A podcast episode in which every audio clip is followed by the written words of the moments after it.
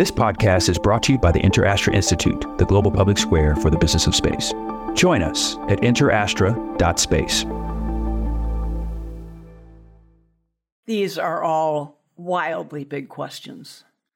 I had to read them three or four times to even start grasping them. And every one is tremendously complex. Just like every other question or challenge that makes it to the Oval Office, there are no simple answers here. Easy questions with simple answers never make it to the president's desk. I am the only person to have walked in space and gone to the deepest point in the ocean. Hi, I'm Kathy Sullivan, and I'm an explorer. Exploring doesn't always have to involve going to some remote or exotic place. It simply requires your commitment to put curiosity into action.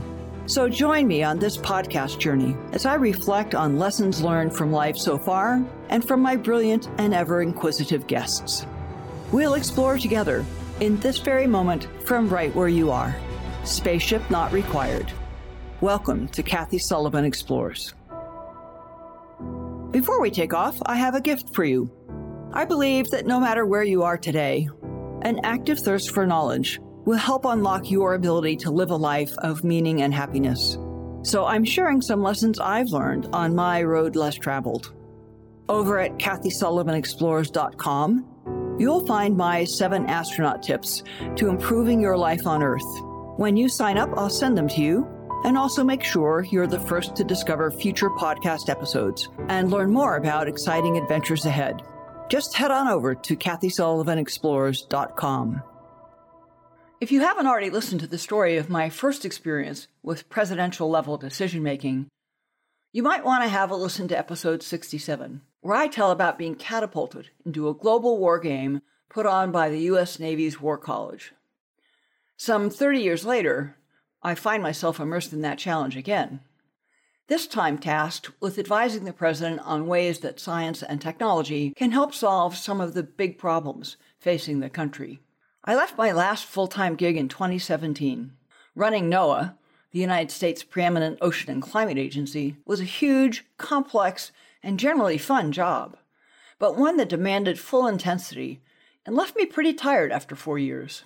I planned to slow down when I left the post, maybe travel some, generally enjoy the flexibility that comes with retirement, and I'd even maybe have time to get a dog. I did a pretty good job of this for several years, steadily improving at saying no to claims of my time that just didn't really inspire me, and eventually getting my pup. Then I got a voicemail from a longtime friend, Maria Zuber, asking me to call her back. This was at the height of the pandemic, sometime around June of 2021. I presumed it would be a social call and was looking forward to catching up on all her news. Maria is the vice president for research at MIT, the Massachusetts Institute of Technology, I was eager to ask her about her recent appointment by President Biden to be co chair of PCAST, the President's Council of Advisors on Science and Technology, a big and very prestigious role for scientists in America.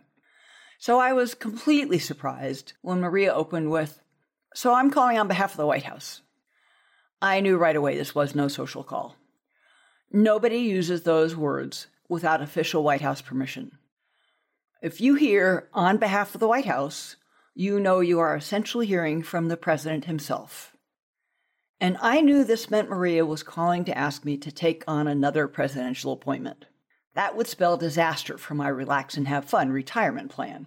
My many years in Washington had also taught me that White House jobs may bring great prestige and some cool perks, but they always come with crazy long hours and lots of grueling labor. I had had my fill of all that, which hmm. meant I had to make sure I didn't let Maria make the ask. Because in my world, when the president himself asks you specifically to serve your country, you just don't say no. So I needed to stop any such talk before it even began. No, no, no, no, no. I am absolutely not moving back to Washington. Period. I said firmly. There, that should end it. You don't have to, she replied so I wasn't out of the woods. Even worse, she had pushed my curiosity button. So, of course, I asked, then what's this about? And that's how I learned that President Biden wanted me to serve on his Presidential Council of Advisors on Science and Technology. and I was suddenly glad I had not escaped Maria's snare. So, why, after all my worry, was I suddenly so eager? A couple of things make PCAST special to me. It's one of the most prestigious of all the advisory bodies in the United States government, and also the most impactful. It was created decades ago to be a source of independent external advice for the president, one that's not beholden to any agency. It only tackles challenges the president himself wants answers to and reports directly to him, often in person. That means there's no politically motivated filtering or massaging that waters down its advice. Historically, it's been populated with some of the country's most accomplished and respected academics and business leaders, not political operatives or people pushing personal agendas. The result of all of that is PCAST has never been seen as a political instrument. Its reports and recommendations carry across elections and administrations. So to me, it represented an opportunity to bring some of my best work to some of the biggest questions affecting the future of my country, all without moving to Washington or going back into the daily grind. On top of all that, the invitation was really a surprise. I've had a limited time at academia and a unique, some would say even oddball career path, so I had long presumed I'd never be in the running for a PCAST appointment. So I accepted the nomination and slogged through all the paperwork, and my 29 new colleagues and I took the oath of office at the end of September. The PCAST I joined is a very eclectic bunch, with members including physicists, molecular biologists, computer scientists, artificial intelligence experts, economists, business and foundation leaders, social scientists, engineers, serial entrepreneurs, two former cabinet secretaries, and a Nobel laureate. This diversity is what gives us the breadth of expertise needed to tackle a wide array of topics. The president tasked us with five huge ones in a memo he sent a few days before his inauguration. Here they are in his own words. What can we learn from the pandemic about what is possible, or what ought to be possible, to address the widest range of needs related to our public health? How can breakthroughs in science and technology create powerful new solutions to address climate change, propelling market driven change, jumpstarting economic growth, improving health, and growing jobs, especially in communities that have been left behind? How can the United States ensure that it is the world leader in the technologies and industries of the future that will be critical to our economic prosperity and national security, especially in competition with China? How can we guarantee that the fruits of science and technology are fully shared across America and among all Americans? And finally, how can we ensure the long term health of science and technology in our nation? These are all wildly big questions. I had to read them three or four times to even start grasping them. And every one is tremendously complex. Just like every other question or challenge that makes it to the Oval Office, there are no simple answers here. Easy questions with simple answers never make it to the president's desk.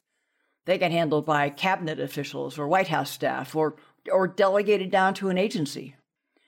In PCAST, we assign the same, only the president lens to the issues we tackle, working hard to make sure we get at the nub of a problem and recommend actions he has the authority to order agencies to carry out. We started working right after we were sworn in, meeting virtually at first to get the wheels turning. Zoom calls are far from ideal, as we all know, especially for a newly formed group, but these sessions let us establish our working processes and start digging into those five big challenges. I'm currently leading a small group on wildfires that offers a good illustration of how we go about this work. My co lead is a professor of aeronautical engineering from Caltech, the famous California Institute of Technology in Pasadena, California. In a nutshell, we dig into what knowledgeable experts have written on these topics and consult with experts across academia, business, and the federal agencies. PCAST's White House from Premature lets us get to anybody of any rank, knowing they'll always be delighted and even honored to talk with us. We have a small support staff of seasoned science, tech, and policy experts that helps us coordinate all this outreach, handles meeting logistics, and engages support contractors for deeper research when we need it. So, about wildfires. If you've followed the news in the past few years, you know that the combination of a changing climate, expanding urban areas, and outdated concepts of forest and fire management have turned wildfires from a seasonal to a year round problem globally, with more and more blazes exploding to mega fire scale. I remember how terrifying it was as a child growing up in Southern California to see the ridgelines above our valley glowing orange at night as fires raged there. Really large wildfires were a pretty rare occurrence back then, but no longer. More and more wildfires nowadays reach unimaginable size and intensity, threatening lives, property, and the infrastructure that our communities and economies rely on. I saw such a megafire once, flying over northeastern Australia one night on my first space shuttle mission in 1984. I was puzzled by huge long arcs on the ground below me. It took me a while to realize they probably marked the active front of a huge bushfire.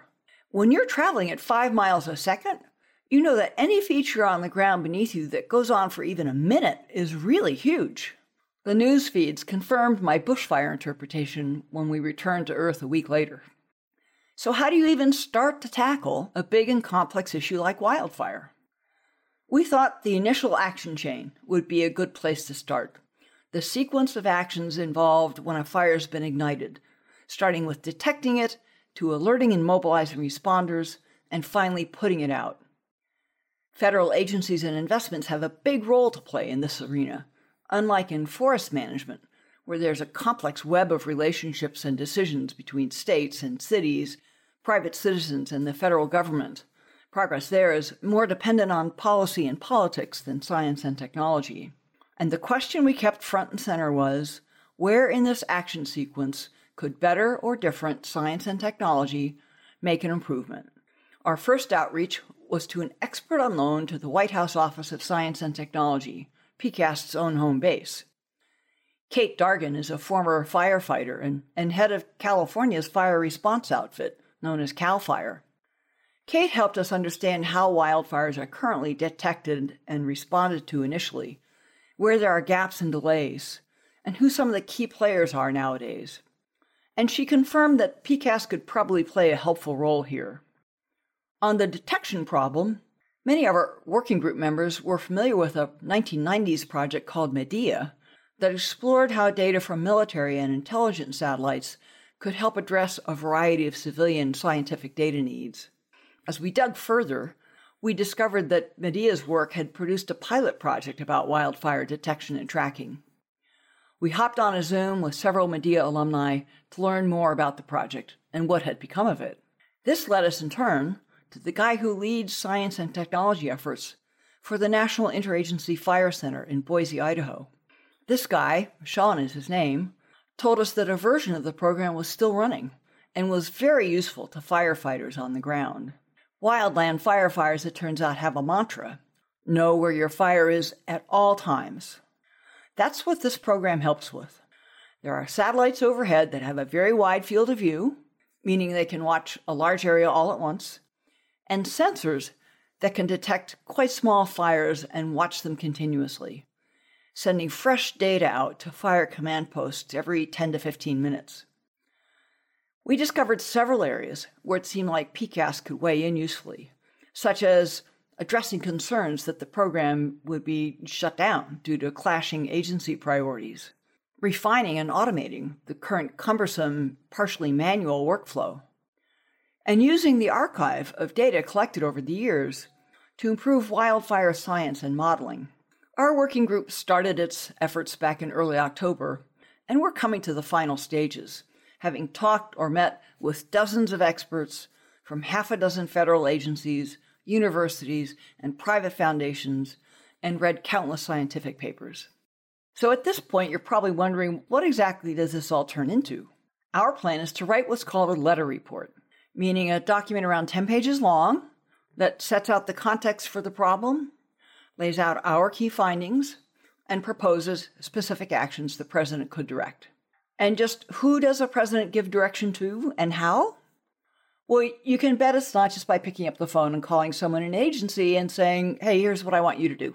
The main tools at his disposal are executive orders, and various flavors of presidential directives. None of these overrides existing laws the Congress has passed, and none of them tells the agency to ignore those laws. So PCAST also has to dig a bit into the legislative mandates defining each agency's job and dictating how they should or may not go about it. Even the budget that Congress approves for an agency every year has the force of law. So before we can write a recommendation, we also need to understand how much money the agency has been given and whether the Congress has limited or specified the ways that has to be used. The President's direct reports are the members of his cabinet, and in a few cases, the heads of independent agencies. So PCAST typically recommends he direct his orders to those folks, a cabinet secretary, or just states more generally what an agency ought to do, leaving it to the president and his staff to figure out the best path. Here's a recent example of how this plays out across administrations and why I believe the work is genuinely worthwhile. PCAST issued a report in 2015 on hearing aids. Over half the population ages 70 to 79 in the United States have trouble hearing. That number goes up to 80% in even older people. Hearing loss contributes to isolation, depression, dementia, and falls. So, this is a serious national problem. Get a hearing aid seems an easy solution, but they were really expensive back then, easily over $5,000 a pair, so that wasn't an option for a lot of folks. PCAST dug into why the price was such a huge barrier for so many people and found a couple of factors. First, our National Retiree Insurance Program, Medicare, didn't cover hearing aid fitting or purchase. Second, the market wasn't working well. Hearing aids are simple devices compared to cell phones, but phone costs hundreds, not thousands of dollars. The innovation that drove cell phone price and performance wasn't happening in the hearing aid market, in part because just a half a dozen companies controlled the market and didn't really need to innovate. Finally, the channels from the producers to consumers were few and really hard to navigate. So the real costs were often concealed in bundled prices that included huge markups. Some of the cost and markup was caused by needless regulation, and some by the companies using their dominant position to jack up the price, the usual charge what the market will bear game, in a tight market with captive consumers who really need what you produce. The report recapped all of this in just seven pages, then made four recommendations to open up the market by changing a few regulations, to include hearing aids and their fitting in Medicare coverage, to reclassify hearing aids as discretionary consumer aids, more like eyeglasses or contact lens than certified medical equipment, and to work with Congress to pass legislation that would change Federal Trade Commission rules so that consumers had access to and control over their hearing data.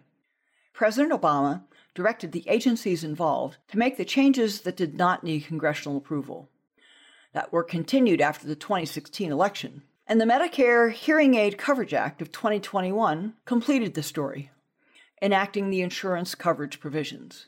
Pretty great impact for a report that was just 12 pages long, counting the bibliography and appendices. We hope our wildfire report has a similarly positive impact. Our recommendations will be very different, of course. They'll focus mainly on technologies to improve the situational awareness of fire crews to help them know where the active fire line is, where it's moving next, and how to avoid extreme danger, or technologies that can boost their energy and endurance, like robotics. None of the improvements we aim to foster will happen overnight, of course. Change always takes time, and the more complicated the problem and the people puzzles, the longer the road. But many of life's most worthy endeavors take time to achieve. You just can't tackle them with an I want it now mindset or with the expectation that you'll get the credit when the payoff finally comes. What you get instead is the satisfaction of knowing that you've made a difference in people's lives, both today and tomorrow. And for explorers like us, the journey and the discoveries and what they can mean for humankind, well, that's what it's all about. Thanks so much for joining me on today's mission. For more solo shows and deep dives with incredible guests, along with all the ways to get the podcast and much more, head over to KathySullivanExplores.com.